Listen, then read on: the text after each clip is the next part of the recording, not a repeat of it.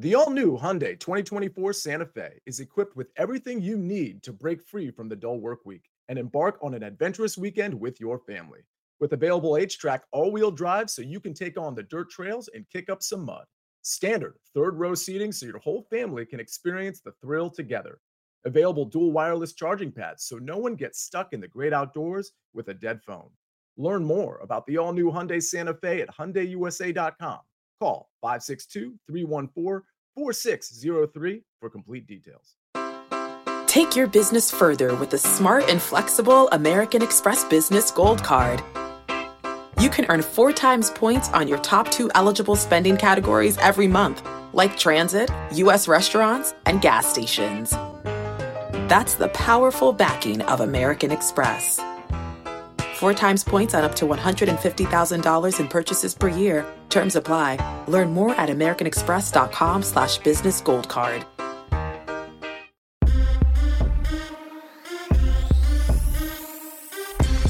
What's up, everybody, and welcome. I am your host, Allan Bell, and this is the Early Edge NFL Week 14 preview presented by Caesar Sportsbook and Casino. I tell you what, let's not waste a single second. Let's bring in the stars of the show and get this thing going because we have a ton to break down. First up, my man, RJ White. Good to see you, sir. How we doing?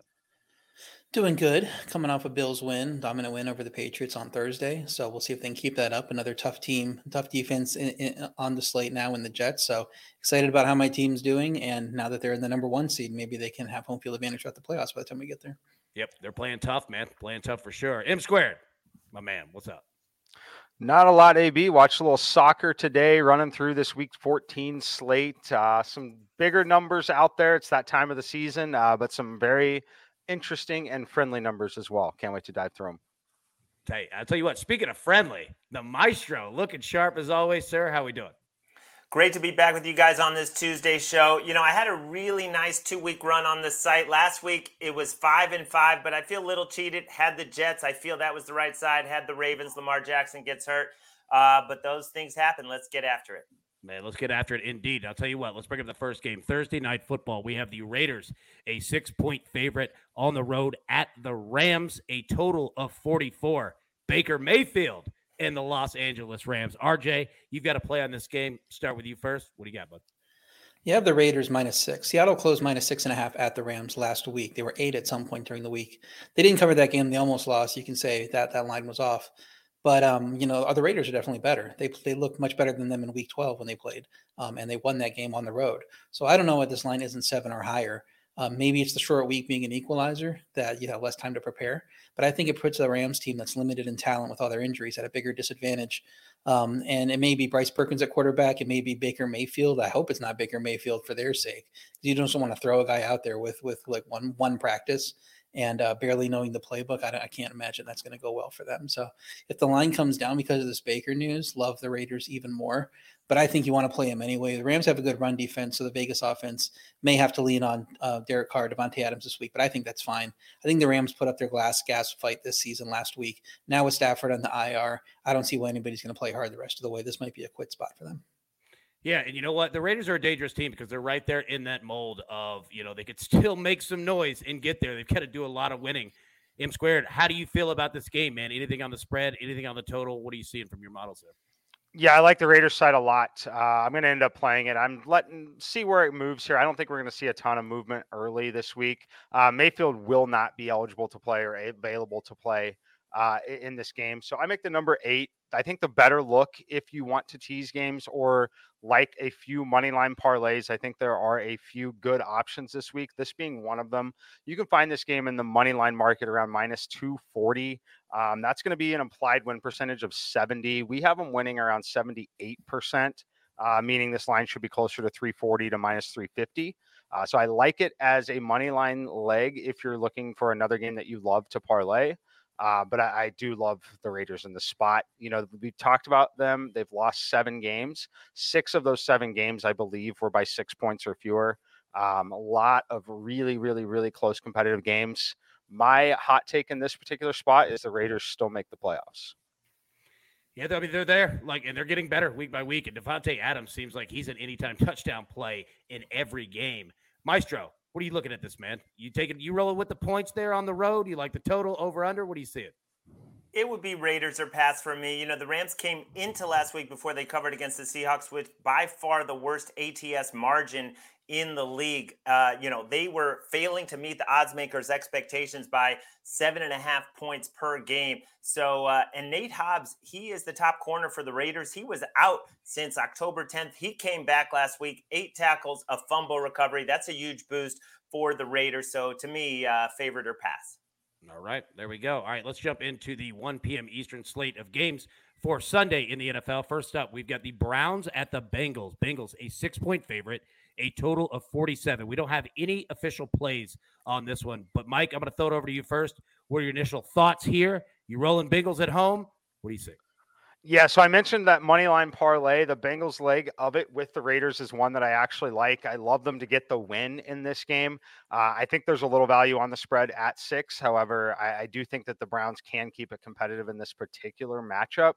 Um, I, I, make the number just over seven, minus 7.2. Um, I, I lean that way. Haven't played it yet. Mostly we'll be looking to attack it through Ja'Marr Chase, uh, depending on where his numbers open this week. But I, I love another great matchup for Ja'Marr Chase here. All right, Maestro, your thoughts on this one? Deshaun Watson, he gonna have a better week this week. What do you think?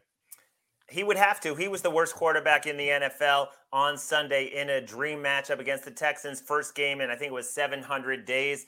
Uh, I don't see him making major strides uh, against the Bengals. That's a good defense on the road. I think he's going to struggle again. I mean, the only thing that puts you off of laying the points with the Bengals is Joe Burrow 0 4 against the Browns. They know how to defend him. But remember, last time they didn't have Ja'Marr Chase when they got blown out. It's a nice revenge spot, but initially, you know, all the money is coming on the Bengals. I think this opened three and a half or four, and now we're up to six. Yeah, you know, I was just about to say that and throwing it over to you, RJ, is that, you know, you look at what Joe Burrow, the Bengals have been doing. They've been on a tear as of late, took down the Titans, took down the Chiefs. And you look at Joe Burrow, I mean, Uh, not that he owns Patrick Mahomes or anything, but I mean, he's got, you know, a solid number against almost everybody except the Cleveland Browns. It seems to be the only team that he can't get right against. Do you see anything here on Cleveland side? Anything that we need to know or take? Or do you feel Bengals is the play? Yeah, I think that that last time was less about Ja'Marr Chase and more about the defensive line versus that offensive line that still was trying to round into form had been very bad through through most of the first half of the year um, and got dominated. I believe um, uh, the the Browns had both of their defensive ends in that game for the first time in a while, Clowney and Garrett. Um, so I, I, was projecting them to have a pretty solid game in that sense.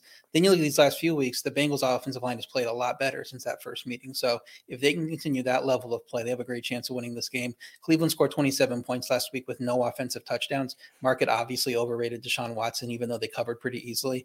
Um, they shouldn't have covered that game. Um, just they got all those defensive scores and the special team scores. Now he's going on the road to face maybe the AFC's best team off a huge win against Kansas City. Cleveland's defense has allowed 30 plus points five times. And they're not going to get dumb turnovers here against Joe Burrow like they did last week. So I do like Cincinnati's chances of covering this number, but that matchup specific thing you're talking about with the Browns, maybe schematically, it's just a tougher game. I could see the Bengals just winning by three, and you just don't know what you're going to get with Deshaun Watson. He was terrible last week. We knew he was going to be rusty. The light could click on at any point. What if he has one of his Deshaun games where he's carrying a team offensively, and all of a sudden you're getting a, 34-30 game, you know, and then and it's not a cover. So I think there's a lot of ways this one can go. I'm probably staying away. Yeah, I totally understood. All right, our next game here, we have the Houston Texans at the Dallas Cowboys. Cowboys, a 17 point favorite. All right, Sunday, 1 p.m. Eastern, a total of 45. All right, Maestro, I'm going to start with you. We don't have any official plays on this game, but speaking about the Houston Texans and them allowing a defense last week in the Cleveland Browns to score multiple times, the Dallas Cowboys just did that. And what we saw the other night is this something 17 points? Like, how do you play this game here? I think you lay it or you don't play it because the Texans have not been competitive. And we saw the Cowboys put up 33 fourth quarter points. They love to pour it on at home. Uh, you saw that feeding frenzy start to take place against a much more professional team in the Colts. And now you're talking about a Texans team they were down what was it 23 to 3 or 23 nothing to washington at home then they go to miami and miami pulls their starters in the third quarter which you never see in the nfl i, I cannot remember the last time a team pulled their starters in the third quarter And then, of course, they come home, they get a lead on the Browns, and then, they, you know, they can't do anything. And the Browns easily cover despite doing zero on offense. So, I mean, this team has the number one pick. They're, Kyle Allen shouldn't even be playing. Uh, so for me, again, it's Cowboys or pass under 17. I'm going to be te- I'm going to be tempted. Yeah, you know what? You said that last week before the game that Kyle Allen should not be playing at all, and you were spot on in regards to that. RJ, throwing the same thing to you. I mean, 17 points at home. Is that anything that you play with? Is there anything that you would do teaser wise? Do you move this to 23? It's beyond me in regards to these numbers. How do you go about playing a game like this? No, you can't tease the Texans because then you get a game like the Cowboys just had, just a two point lead heading into the fourth quarter. Then they win by 35. They can just wreak havoc on a bad offense at any time. He certainly has that bad offense, give up those two defensive touchdowns. They were one of 12 on third down as well. My power ratings have Dallas at minus 18, so I don't see value backing Tennessee or te- Texans at plus 17 anyway. But I'm not in a rush to lay it. I think if there's any way you play this game is to play the Texans team total under. Probably can find a 14 and a half there. Houston's been held to 17 or less in six straight, and Dallas has 40 plus in three of their last five, so they conceivably could cover a 17. It's just such a large number that if I'm going to play the spread, I'm going to look at the Dallas side. But I think the safer spot is to go under on Texans team totals. Yeah, totally makes sense. And Mike, I throw it over to you. I mean, uh, uh, take it anywhere that you want to go. A spread this high, the total with a spread this high, anything you see from a prop perspective, game script perspective, even a first quarter, because we know that you crushed those first quarter unders. Like, how do you go about playing a game with a spread this high? Yeah, I think that the only thing that I would entertain would be the Texans team total under. Uh, like RJ mentioned, I think that's probably going to be the best look. Um, if you were serious about like really wanting to go play this game, the way I would do it is I would attack it through a same game parlay uh, and play either Dallas money line or Dallas minus three and a half, minus four and a half, parlayed with an alternate line of minus or uh, under 21 and a half team total on the Texan side that is something I'm more likely to do than playing the the 17, 17 and a half, whatever it may close at.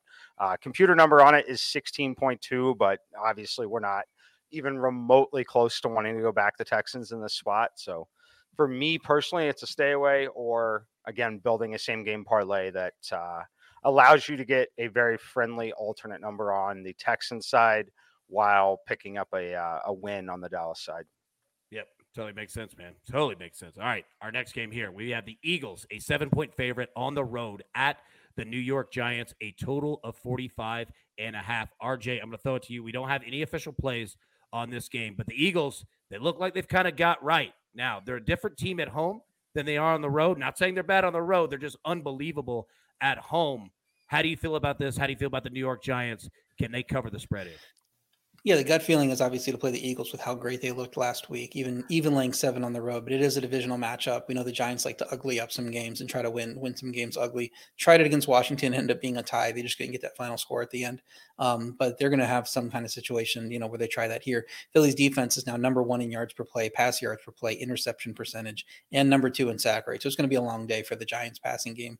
Philly's offense looked great in a pass heavy plan versus Tennessee. That's what they needed to do um, with Tennessee's run defense being well playing well, but this, they can go back to running the ball here and be effective against the Giants defense as 30th in rush yards per play. Three straight games allowing 160 plus rush yards. So I think a lot of running here for the Eagles and um, try not to make mistakes through the air and then let their defense take care of the Giants. I think the line should be a little higher, just power ratings wise. But with this divisional game, I don't really want to play it. If I'm going to play this game, I'm probably leaning toward the under. Yeah, you know what, Mike, I was just about to throw it to you. You know, what do you see in regards to the total? What do you see, you know, in regards to anything, you know, the spread? How do you see this game playing? Is it going to be kind of a muddied up game, or did the Philadelphia Eagles just let that offense run? Uh, I mean, they're going to try to let it run for sure. Uh, but in this divisional game, I think the number's mostly correct. I make it Eagles minus 7.3, uh, just barely over the seven. I, I, don't think it ends up moving there with the road game.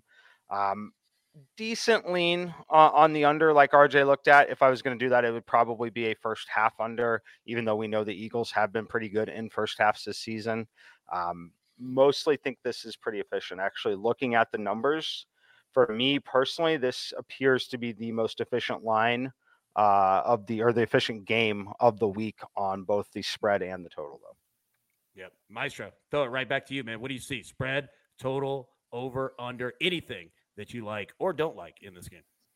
Well, the Eagles are number one let me see. Yeah, the Eagles are number one in net yards per play now in the entire NFL. They outgain their opponents by 1.2 yards per play uh, on a per play basis. And then the Giants are down at 26. They get 5.1 a play, they give up 5.7. So it's kind of coming home to roost for the Giants. They were overachieving. Uh, they probably should have had that one. They were up seven with the ball at midfield, six minutes to go. This is going to be a tough one for them to swallow. That tie feels like a loss. Uh, again, this is going to be probably for me favorite or pass. Yeah, you know, and it's interesting. Like you look at the Philadelphia Eagles, and I was watching them obviously last week against the Tennessee Titans, and one, what they do is that they stay ahead of the sticks. Like they're not afraid to run, whether it's Miles Sanders or uh, Jalen Hurts himself, right? In regards to first downs, keeping themselves short. And third down play calling is phenomenal. Nick Sirianni and his team, it, eh, they're just doing a tremendous job, man. Like th- this team is never away from a first down. It's incredible. But they can churn clock. Like they can run 10, 11, 12, you know, play series there and eat a lot of it. I'm fascinated to see how this game goes. All right, jump into oh, our and next one one. thing you got to check Yeah, on that go. game. You got it. sorry, you got to check the status of Leonard Williams and Ojulari, the pass rusher, because uh, they're both in question for this game, and uh, they need both those guys. Yeah, and Wink Martindale's going to bring the house no matter what, isn't he? He loves to bring that pass for us for sure, man. All right, so This episode is brought to you by Progressive Insurance. Whether you love true crime or comedy, celebrity interviews or news, you call the shots on what's in your podcast queue. And guess what? Now you can call them on your auto insurance too with the Name Your Price tool from Progressive. It works just the way it sounds. You tell Progressive how much you want to pay for car insurance, and they'll show you coverage options that fit your budget. Get your quote today at progressive.com to join the over 28 million drivers who trust Progressive. Progressive Casualty Insurance Company and Affiliates. Price and coverage match limited by state law. Robert Half research indicates 9 out of 10 hiring managers are having difficulty hiring. If you have open roles, chances are you're feeling this too. That's why you need Robert Half. Our specialized recruiting professionals engage with our proprietary AI to connect businesses of all sizes with highly skilled talent in finance and accounting, technology, marketing and creative, legal, and administrative and customer support. At Robert Half, we know talent. Visit RobertHalf.com today. Uh, jump to our next one. Speaking of the Tennessee Titans, we have the Jaguars at Tennessee. Titans three and a half point favorite. Total of 41 and a half. All right, some news as of Tuesday. Tennessee fired general manager Jon Robinson. And there's kind of a lot that goes into it, most notably about the offense, the state of the offense. AJ Brown kind of put the cap on that last week. Uh, RJ, I'm going to come right back at you, man. We don't have any official plays on this game, but how do you feel about Tennessee and Mike Vrabel pretty much assuming a much more powerful role in this front office? It's interesting that they would make that personnel move, considering they're owning the division. They're going to win the division. They're going to the playoffs. Um, he's been very successful, I think, over his tenure, but apparently not successful enough, unless there's some un- underlying thing that we don't know that's going on there. In this game, both these teams just got demolished, so it's a it's a case where the market would be fading both of them if they're playing other teams, but they're playing each other. Um, only one of them faced a Super Bowl contender last week in Tennessee. The you know Jaguars got their butts beat by the Lions. Um, I think Tennessee could rebound against this Jacksonville defense that ranks 31st in sack rate. Doesn't have to worry about the pressure as much. Tannehill was under siege in that game, but will he have Treylon Burks? And he really seems to be the only difference maker at receiver for them. I know Westbrook Ikhine has had some good games eh, occasionally here and there, but I think you need Burks out there. So if he's recovered from his concussion, I think you can be a little bit more um, leaning toward the Titans. But Lawrence needs to needs to play too. Trevor Lawrence on the other side, he suffered an injury. If he can play, we'll see how effective he can be. I'm watching his week of practices. If he looks like he's good to go, I think I want to be on the Jacksonville side because Tennessee's defense can be exposed by the pass, and Lawrence was trending upward before last week. Yep, totally get it, man. Mike, throw it to you. You're here in Nashville, right? Like you, you see this team, you hear this team every single day. I'm just going to get out of your way, man. What are your thoughts on this game? Yeah, I mean, look, these division games like this are tough. Uh, I, I I don't think the Jaguars are very good. I question, like RJ, I I want to back the Titans if Burks is playing. Um, I think this is a good spot for them to go win a game ultimately. Um, don't like the number at three and a half necessarily, although that's where I make it in the simulation between three and a half and four. Um, I'm going to hold off and wait on it. I think it's a good candidate for live in-game betting. Uh, I like the Titans on the money line. I'd like it to come down just a little bit potentially. But if you have another game that you absolutely love, I do think the Titans escape with a win in this one. Uh, but it could be a little bit closer here. So I'm not touching it as of now. there's just too much going on here between Treylon Burks and then the other side with Trevor Lawrence. Um, and the division's wrapped up for Tennessee, just things like that. So uh, I, am going to pass on it as of right now on Tuesday. Yep, I totally get it, man. And you know, Trevor Lawrence is. I, I feel like you know you just nailed it. Trevor Lawrence and Treylon Burks, both of those injuries, you know, are the two largest. If Trevor Lawrence doesn't play, uh, or he's not 100%, that could be a little little troublesome there for Jacksonville. Maestro, what are you seeing in this game? Anything you see spread, total, prop bets wise, game script? What are your thoughts, man? You're on mute. Man, oh man, my apologies. I'm thinking Derrick Henry is getting excited because he's played 11 times against the Jaguars. He has 1,143 yards, 15 touchdowns, 5.4 yards per carry. Only got a chance to face them once last year, went for 130 and dominated. So uh, I'll be looking at Derrick Henry. Yeah, you know, through Derrick Henry's career, like there are two teams that, that it's just auto bet on his numbers, and that's the Jaguars and the Texans. Like, I mean, he just goes off against those two teams. So, yeah, 100% on that one, man. All right, our next one. And RJ, start with you, buddy. We've got the Jets at the Bills. Bills, nine and a half point favorite at home, a total of 44. You've got an official play on this one. You're playing the under of 44. What are your thoughts here? Yeah, I'm playing the under. Initially, I wanted to like the Jets here at nine and a half. The Jets beat Minnesota in yards per play, 5.9 to 4.3 in that game, but they just went three of 16 on third down versus nine of 18 for Minnesota. And that was kind of the difference for them, especially um, the turnovers, the interception and the turnover on downs in the first half led to two easy field goals where Minnesota didn't have to do much. And that ended up being the game there. But the Jets offense moved the ball well, no three and outs. Minnesota had one drive over six yards in the second half really feels like the Jets should have won that game. I know Larry was talking about it earlier. I had the Jets too, disappointed in them um, not being able to at least cover, much less win the game. This Buffalo defense is a much tougher matchup for them than Minnesota, who's bad against the pass. Buffalo's coming off their best game since before the Week Seven bye. Uh, the, but the Jets defense held Buffalo to their season low in yards and points, and the offenses were dead even in that game, which the Jets won with Zach Wilson at quarterback. Now they've upgraded at quarterback with Mike White, but he did face the Bills in his last start last year. He was atrocious. I think four picks in that game, no touchdowns. It feels like this is going to be a rough spot for him on the road. I don't trust him. So that's why I didn't want to play the Jets ultimately. I just think both these defenses are going to kind of control what what um what's happening on the field and the under of 44 has a good chance of hitting. Yeah, you know, you watched the Jets last weekend. I mean, they kicked first off, they kicked 91 field goals in that game in the red zone. They were atrocious. Like they could not get in the end zone, man. It was frustrating to see because that defense was playing its tails off. Maestro, I throw it to you, man. Big spread here. Good Jets defense. Questionable, obviously, with the offense, the red zone. How are you going about playing this game? I would love to get double digits here, and then I would be seriously tempted to take the Jets. I mean, if you just read the comments and how they fought back, they were down 17, and the way that they believe in Mike White. I mean, we saw this with Taylor Heinicke. You see the rest of the team improving their play because of the quarterback change. Maybe, you know, for whatever reason, they like the guy better. He's more efficient. He gets them the ball. He doesn't do things off script. That's what Mike White does. And the way that he led them back, I know they came up short, but I think they're going to carry that. I think this is going to be a, a tough game. And if this gets to 10 or, you know, over, I'm going to be real tempted with the Jets. All right. Mikey, I thought the same thing to you, man. I mean, essentially, if you're taking the Bills, dude, two scores. You got to carry it. Nine and a half. Is that too big? What are your thoughts here? Yeah, so I, I make the number nine. It's slightly too big. Um, not something I want to attack right away at this point. Uh, I do, I do think that the Jets are live for some sort of a comeback late in the game. Uh, I think that it's one that the Bills ultimately escape pretty comfortably, though. Um, it, it's a live betting candidate for me if the Jets get out to an early lead. Uh, again, I think the Bills are are very clearly the better team. Mike White has been fantastic. The guys love playing for him. There's still a pretty significant talent gap between the two.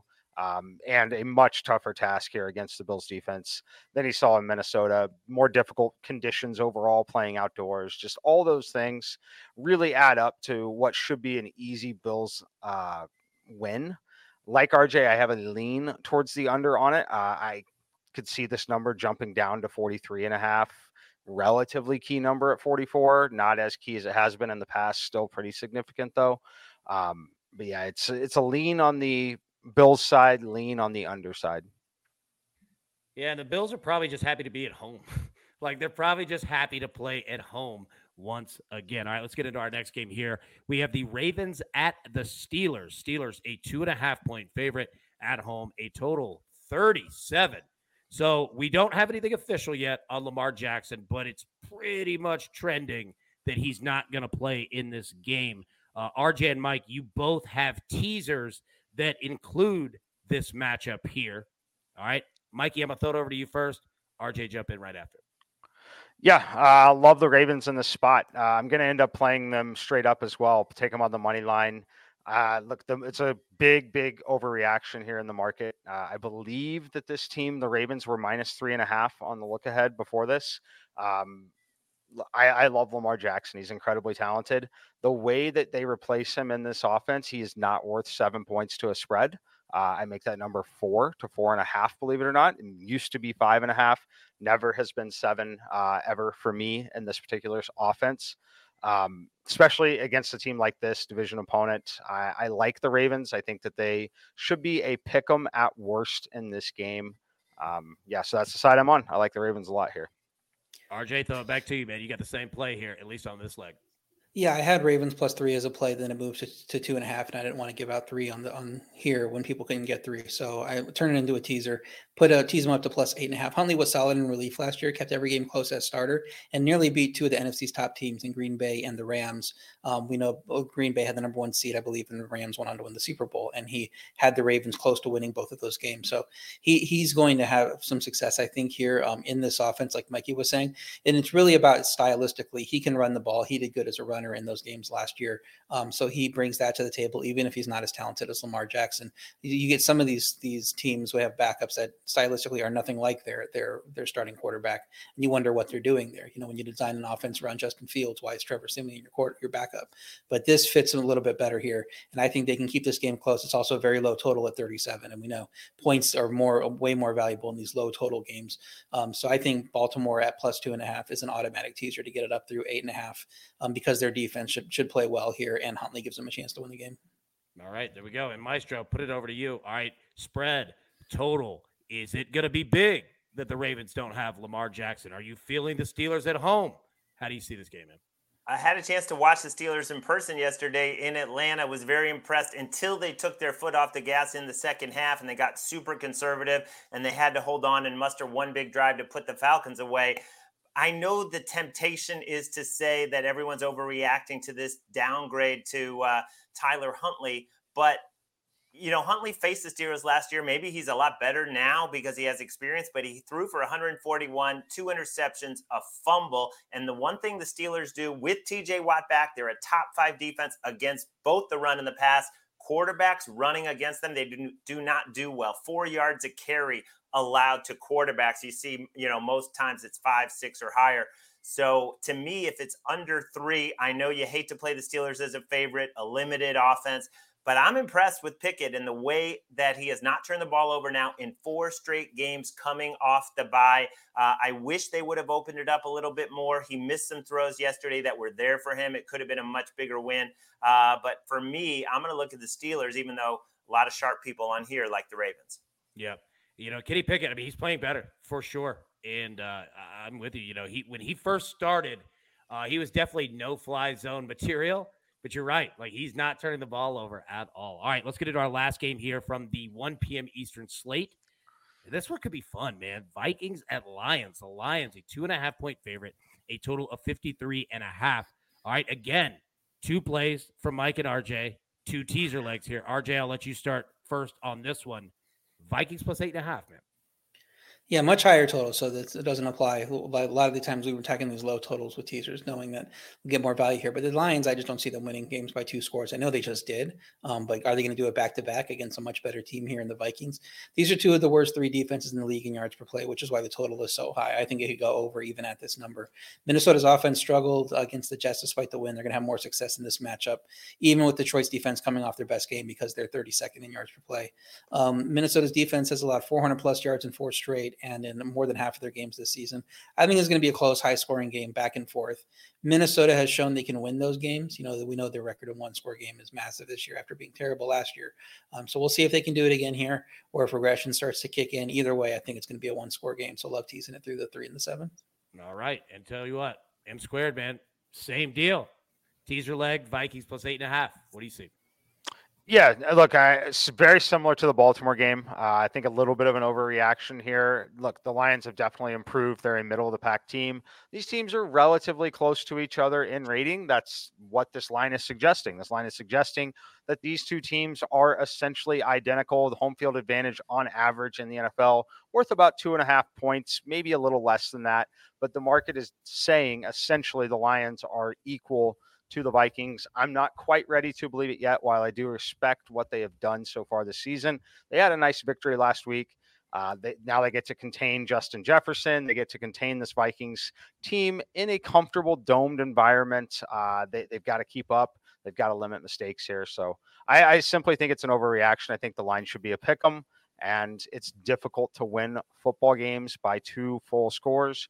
If you tease it now before the line moves to two or one and a half or one or pick them by game day, you can get that at eight and a half. I like pairing it with the Ravens at eight and a half. All right. And Maestro, look, you've got one on each side. You going Jared Goff, you going Kirk Cousins. How do you feel about this game, man? It's going to be a fun shootout. And Jared Goff, though, at home is, you know, 17 TDs, three picks, a passer rating of 105. This offense looks unstoppable and has a great matchup.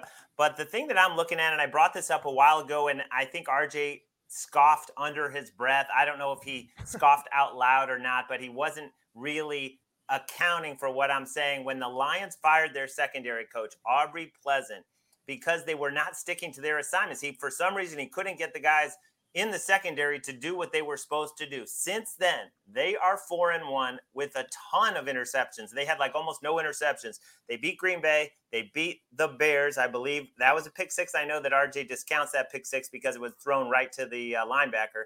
They beat the Giants handily. They almost beat the Bills, and then they crushed the Jags 40 to 14. So the improvement on the defensive side is what I'm looking at. And yes, if it's less than a field goal, I will have to look at the Lions. Right, man. There we go. All right, let's jump into our afternoon slate of games uh, for NFL Sunday Week 14. But before we do, let's take a quick break and hear from one of our partners. And we are back. All right, our first one here Sunday, 4:05 p.m. Eastern. The Chiefs, a nine-point favorite at the Broncos, a total of 43. We just saw the Broncos lose 10 to nine to the Ravens. The Chiefs dropped by the Bengals. We have one official play on this one. Maestro, Chiefs minus nine, man. What do you see?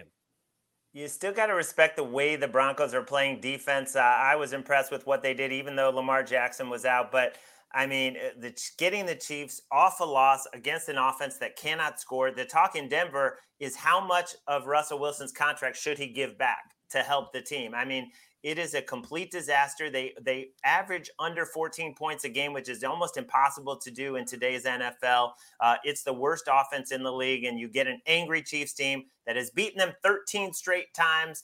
The last six meetings by about 100 points. Uh, anything less than 10, you got to lay it. Yeah, and Mike, throwing it to you, man. Like you know more about the Chiefs than anybody. How do you feel about this game here? Uh, I love them to win the game. Uh, I think they definitely win the game in this spot. Uh, I've had a few people asking about teasing them.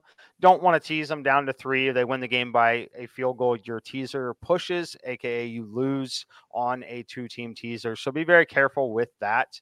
Um, as far as the number here, I actually make the number a little less than nine. Believe it or not, it is a lot of credit to the Denver defense uh, and the way that they've played. Some of the weapons lacking a little bit at times for Kansas City. Um, I, I, think they're very live to go in and win. It wouldn't shock me if there's some sort of backdoor cover situation. So, not going to lay the spread. Uh, we'll have them in a money line parlay though, for sure. So, RJ, I throw it over to you. All right, Chiefs minus nine, total of 43. Take it spread, take it total, however you want to do it. But one quick note: the Broncos are one and 11 to the over this year. One and 11 is 43 too many points. How do you feel about the spread? Run with it, man. What do you see? It's up to the Chiefs whether 43 is too many points. I would be shocked. Uh, Mikey wouldn't, but I would be shocked if Denver backdoor covered here. They only have 14 touchdowns in 12 games. So if they're outside of the number at any point, they're not covering. Um, and if Kansas City scores 24, they're probably not covering. They're going to they're going to score 10 or 13 points. Kansas City has two previous losses this year. They won by at least 10 in both those games. um, pre after those losses, and that was at Tampa and at San Francisco. Denver is not that team. Um, so I think the Chiefs are going to be focused on winning out, hoping Buffalo loses at Cincy later in the season, get that home field advantage. Denver's defense coming off a great game, did have a rough stretch before that, still super banged up team. Um, I, I don't trust them at all. I don't see why they're going to show up for this game. I think the Chiefs win by double digits. Yeah, it's tough to trust Denver. Yeah, Maestro, go ahead. yeah, and Courtland Sutton uh, hurt his hamstring again last week, although Jerry Jeudy played well. But uh, without Sutton, I mean, that's just one more weapon they don't have. I mean, think about the weapons they've lost. It's not all Russell Wilson. You know, they lost the electric running back. They did just lost a lot of pieces. Yeah, they've lost a lot of them. I mean, it's just brutal. Yeah, Mike, were you going to say? I just say, yeah, the Chiefs, for whatever reason, obviously, one of the reasons is they are a great team. So they're faced with big numbers and they're inflated. Uh, the Chiefs are one and seven against the spread against the AFC. Wow. One and seven. Yeah, Wow. Incredible. All right. Our next game here. Uh, we have no official plays on it. Panthers at the Seahawks. Seahawks a three and a half point favorite. Uh, it is Sunday, 4:25 p.m. Eastern. A total of 43 and a half. All right, the Seahawks are down their running back, right? No official plays. Maestro, to throw it over to you first. How do you see this game playing? Anything you like here? This is a real tough one for me. I, I, definitely would love to play the Seahawks, but I'm a little worried because their defense is so bad. And then, you know, Sam Darnold did give Carolina a lift uh, in his last game. So, uh, plus they, I believe, have a nice rest advantage here. So, I don't know. Right now, I'm staying away. I'm, I'm curious to hear what these guys think. Yeah, this one's tough, man. RJ, your thoughts here? Eat out anything, spread, total, money line. How'd you go about this one? Yeah, the look ahead was six and a half. So the the you know initial reaction is that okay, this has moved too much, and that Seattle's probably a value because the number isn't. The Carolina didn't play last week, and Seattle gutted out a win against a very bad Rams team. So the gut reaction is this this line shouldn't have been three points off last week. So you probably would look to play Seattle. Um, I'm leaning to the Carolina side. They're three and three since going away from Baker Mayfield. Now he's out of the building, but that team's three and three without him. Their only regulation losses, and those three losses are at Cincy, at Baltimore, two very tough games. Um, their offense had 169 plus rush yards in those four good games. They're doing it by establishing the run, playing, running the ball with Foreman, run, you know, even without McCaffrey, they're playing very well in the ground game. Seattle's defense 28th in yards per rush. So that should be effective in this game. Carolina's defense, eighth in pass yards per play. Geno has been great. Um, you know, sleeper MVP buzz for him. I know he's not going to win it, but it looks very good. Has faced a lot of mediocre pass defenses during this stretch. Um, so my power ratings like Seattle. Like I said, I'm not adjusting the line as much um, after what happened last week. But I'll back Carolina coming off a bye with the matchup advantage. I do think the line's going to go up. I think people are going to want to be on Seattle. Um, so I'm probably waiting until we get four, four and a half, and then locking in uh, Carolina. Yeah, makes sense. Mikey, throw it over to you, man. Like, do you see any line movement during the week? Anything that you target uh, player wise from a DFS prop perspective? Anything that you see in this game here? Yeah, this projects as a matchup that is extremely good for Tyler Lockett individually. So he's someone I'll be focused on, likely through anytime touchdown props, um, maybe the receptions um, or receiving yardage, excuse me. Uh, as far as the game itself, though, look, I think the number should be five. Um, the market has priced this for whatever reason. Some of it's on the Carolina side, although it is a travel spot for them, a pretty significant travel spot. Uh, th- this thing's priced for Ken Walker as if he was worth three points to a spread. Um, I, there isn't a running back in the NFL that is worth three points to a spread. So while he is one of the best running backs in the league, I think it's a little extreme at that point. So I do make the game five.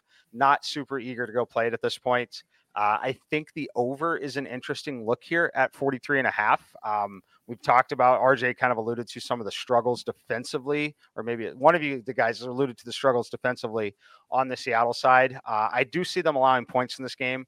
I do see them winning. Uh, you're under a key number of 44 here. So if I had to lean anywhere in the game right now, it would be Seattle. As long as you're getting it at three and a half, I wouldn't touch it at four, wouldn't touch it above four and I like the over lean as long as it's 43 and a half or below. Nice job, man. All right. I will say real quick, yeah, real yeah. quick. I would say that the market's probably not capping for Kenneth Walker as being three points. I think it's more Seattle's defense, as bad as it is, should have had a good game against the Rams. And they were just when you're getting beat up by the Rams backups and almost lost that game. I think a lot of people just okay, they're now they're done with the Seahawks. They're saying this defense isn't going to stop anyone. So I think that's really more in play. You can't have them laying a lot of points because their defense can't stop anybody.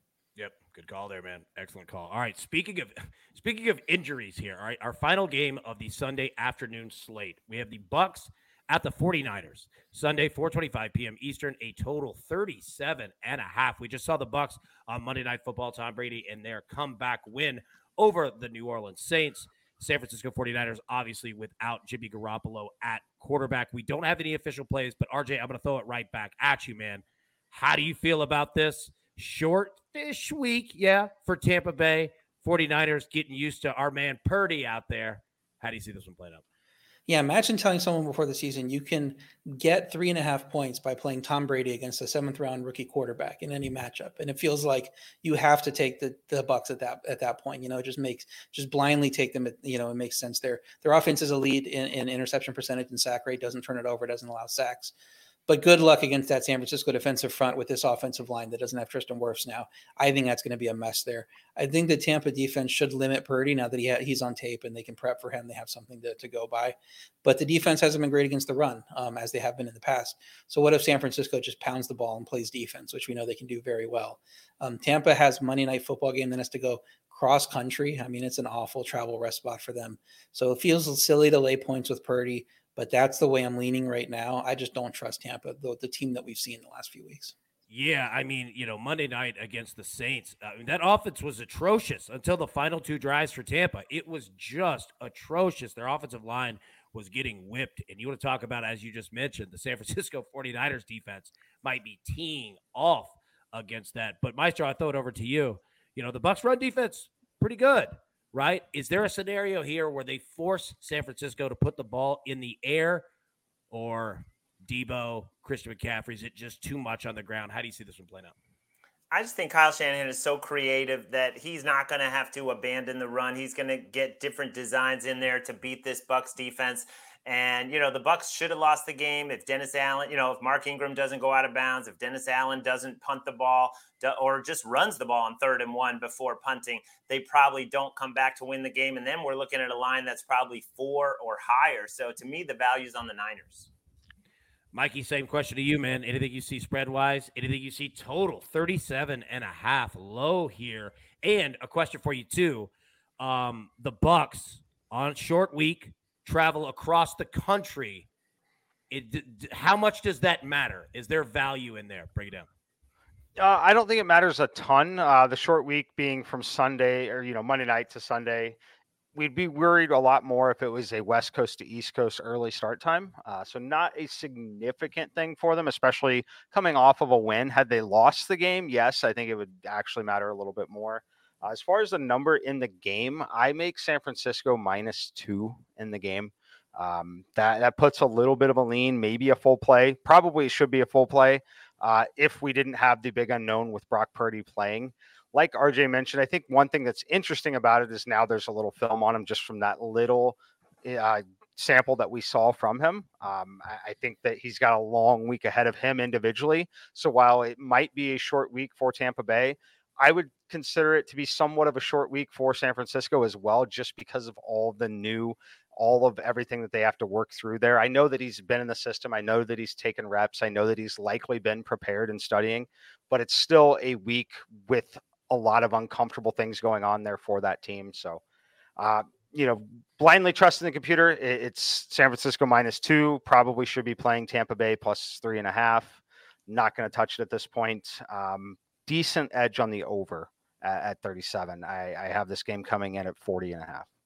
All right. And one quick question, Maestro, before we end this one and jump to Sunday night football. You were spot on uh, last night, Monday night, in regards to the Bucs offense and Chris Godwin uh, over, you know, in terms of receptions, but really Tom Brady as a whole and the passing volume. And his number pass attempts against the Saints was, I, I believe, 44, and he ended up with what, 52 53 pass attempts. Do you see another super high volume passing game out of Tom Brady? Yeah, just because I, I think they'll try to run the ball. They always try, but they've, except against the Seahawks, that was the game where Rachaad White broke out, had 105 yards. But otherwise, this team cannot really run block. You don't have Tristan Wirfs, your all pro tackle. That was your best remaining offensive lineman. I don't see them creating a lot of holes. I think it's going to be similar where you see Brady dropping back 45 plus times, trying to get the ball out fast before the pass rush, dinking and dunking. You know, he had big plays available. He just missed them. Uh, you know, that was kind of alarming to see him miss about two or three really big plays that were right there for him. Yeah, he did. And that deep ball, man, like it looks like a moonshot. Like it's not coming on a live drive as much as it used to. Uh, but I'm with you, man. I mean, they, you you were spot on with it in regards to what their offense would look like. All right, let's get to Sunday night football here. We have the Dolphins, a three point favorite on the road at the Chargers Sunday night, 8:20 p.m. Eastern. A total of 51 and a half. No official plays on this one. Mikey, I throw it over to you first, man. What do you see? Spread wise, total? Do the Dolphins bounce back after that 49ers loss? What do you thoughts here? Yeah, I definitely think the Dolphins bounce back. I was hoping to find two and a halfs in the market. I don't think so. I think we might hit three and a half. Um, I, I, like the Dolphins here. It's a dream matchup for Tyreek Hill individually. It's going to be very, very difficult for the Chargers to stop them. They find ways to lose football games. Uh, I, I, think that there's a pretty big coaching edge on the Miami side in this particular game. I think it's a excellent bounce back opportunity here for them. Um, yeah, I, I, like the Dolphins. I'm going to be playing them on the money line in the money line parlay. Uh, likely a three legger with Cincinnati and the Raiders, like all three of those teams, but Miami gets the win here. Yeah, and you know that Chargers defense, the defensive line front, solid. Their secondary can get worked a lot. We saw the Raiders have massive success in the air against the Chargers. And the fascinating thing on the other side for the Chargers offense, Brandon Staley, like even when it was they were down 14 in the fourth quarter, like they they run the ball on first down and lose a yard, I swear, every single time. So they're second and 12. Like there's no team in the NFL that plays behind the sticks and faces third down and longs more than the Chargers offense. RJ, I throw it over to you. No official play here. Your thoughts, spread wise, total wise. What do you see, in my man? Yeah, I'm close to making the Dolphins a play too, like Mikey. They just got their clocks cleaned by an elite defense. Chargers should be much easier matchup. They're especially bad versus the run, but also 24th in pass yards per play, which makes them 31st in yards per play overall, 24th in sack percentage, a much, much different matchup than that San Francisco side. So we'll see if Terron Armstead is good for this game. That'll make me a lot more confident. We'll see if Tua is fine. I know he got hurt at the end of that game doesn't seem like it's a, a, a, serious thing. So I expect him to play here. The line obviously expects him to play here. It would be much different if he wasn't playing. So, or he was a threat not to play. So I think we have to assume he's in. And if Armstead's in, I'm definitely going to make it a play. But I do want to lay three before it goes up. So might have to lock it in pretty quickly. The Miami defense has actually been much better than the Vegas defense um, that, that the Chargers had issues with 20 down 27 13 um, you know, before they had their first uh, offensive touchdown, because that first touchdown was defensive, um, and their defense played poorly in that game too. So I don't think the Chargers are a lock to top 20 points, even against what people think is a bad Dolphins defense in this game. I think the Dolphins are going to win pretty handily. Yeah, you know, you just brought up an excellent point because you're right. Like that first quarter pick six that they had on Derek Carr, if that doesn't happen, oof, like their offense did not have success against a Raiders defense that not that great. You know what I mean? Like it's susceptible to giving up yardage and big plays. Maestro, your thoughts here, man. Dolphins, you like the spread? You like the Chargers at home? Total big. What do you think, man? one trend I'm looking at, and I don't have the exact number offhand, but it's something like 12 and 30, and that is Justin Herbert's ATS record in the second half. If you look, uh, you know, it, it, played out this past week against the Cardinals, it didn't, but against most of the other teams, he's been starting fast, and then in the second half, uh, not doing much of anything. Uh, so I might look at the Dolphins in the second half, uh, and maybe the Chargers to start fast, like they have been when they're an underdog dude, I'll tell you this: you were spot on with that. And Sunday, we uh, we played the Chargers first half team total over 11 and a half. They're one of the highest scoring teams in the first half in the NFL, up there with Philadelphia. You look at them in the second quarter, dude, monstrous man. Like they they, they mirror Philly very similar in terms of their fast starts. Uh, the only difference is Philly generally keeps it going in the game. Yeah, they fall behind. So yeah, good call on that one for sure. All right, final game here of Week 14, Monday Night Football. We have the Patriots, a one point favorite on the road at the Arizona Cardinals. All right, 8 15 p.m. Eastern kick, a total of 44. No official plays on it. RJ, I'm going to throw it right at you, man. Low number here. What do you think? Yeah, we're making the Patriots a favorite on the road. I mean, their offense has played well once in their last five, and that was against an awful Minnesota pass defense, missing several cornerbacks. I know the Arizona defense isn't great either, but they're not as bad as Minnesota, and they had the bye week to get healthier here. New England's defense has struggled against mobile quarterbacks. We saw it against Baltimore in a home loss. We saw it against Chicago in a home loss. Surprisingly, got their butts beat by Justin Fields um, in that game. Um, so I think their defense could struggle in this matchup, and their offense could struggle in this matchup. Marquise Brown closer to full health after the bye. You finally get that talented Arizona receiver group all kind of together. We'll see about Rondale Moore, but the two I'm worried about is Brown and Hopkins, and both of them at 100% could be scary for this Patriots defense. New England has lost all three primetime games they played this year by seven plus points. I don't think they should be favored here. I, there are plenty of one and a halfs in the market on Tuesday. I was prepared to tease the Cardinals up to seven and a half with the uh, Vikings before the line moved in the Ravens game, and I could tease at that number. So if you have another teaser you like, or if you want to play a six and a half point teaser at minus 130 and you can only have the minus one, I think the Cardinals are a good teaser like. All right, Maestro, I throw it over to you because you've been spot on in regards to players like Rhamondre Stevenson, right? Uh, the Patriots offense. We've seen an uptick from what they were four or five weeks ago, but on the road, a one point favorite here. How do you see this game coming out, spread or total wise? Like, what do you like it? Well, before the season, I laid minus 160 on the Patriots not to make the playoffs. So I was happy to see the last two weeks after they had that great six and four start. But, you know, they got to face Zach Wilson twice and Sam Ehlinger. So, you know, it's a grain of salt. And RJ is right. They struggle against mobile quarterbacks. Josh Allen, though, he didn't even need to run because the Patriots offense was doing absolutely nothing. So they just decided, you know what, I'll and I'll just throw it, I'll just hand it off, and we don't even need to use that facet of our game. But Kyler Murray will. So yeah, to me, it's definitely going to be looking at the Cardinals here. All right, you know what? Speaking of that, Mikey, I throw it over to you. Um, you are way more knowledgeable than probably anybody that I know in regards to DFS or player props in this Cardinals offense. You've got a pretty good handle on it. How do you see that? How do you see this game spread or total wise? Just what are your thoughts in general here? Yeah, so on the game, uh, I'm on the Cardinals side here, like RJ and everyone here. I don't think the Patriots should be favored like this on the road in this particular spot. This is also, like RJ said, one of the first times that we're going to see the receiving corps healthy. I, I, think it makes a pretty big difference for them. We've also seen the Patriots really get exposed by mobile quarterbacks. This projects as a spot where Kyler has a decent day on the ground.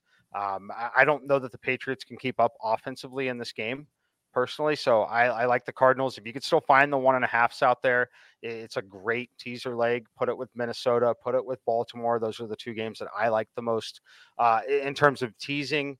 Um, as far as player props, like, look, I, I like Hopkins. Um, I'll probably be a little shy on the player prop market in this particular game just because we're going to have all of those receivers healthy for one of the first times, really.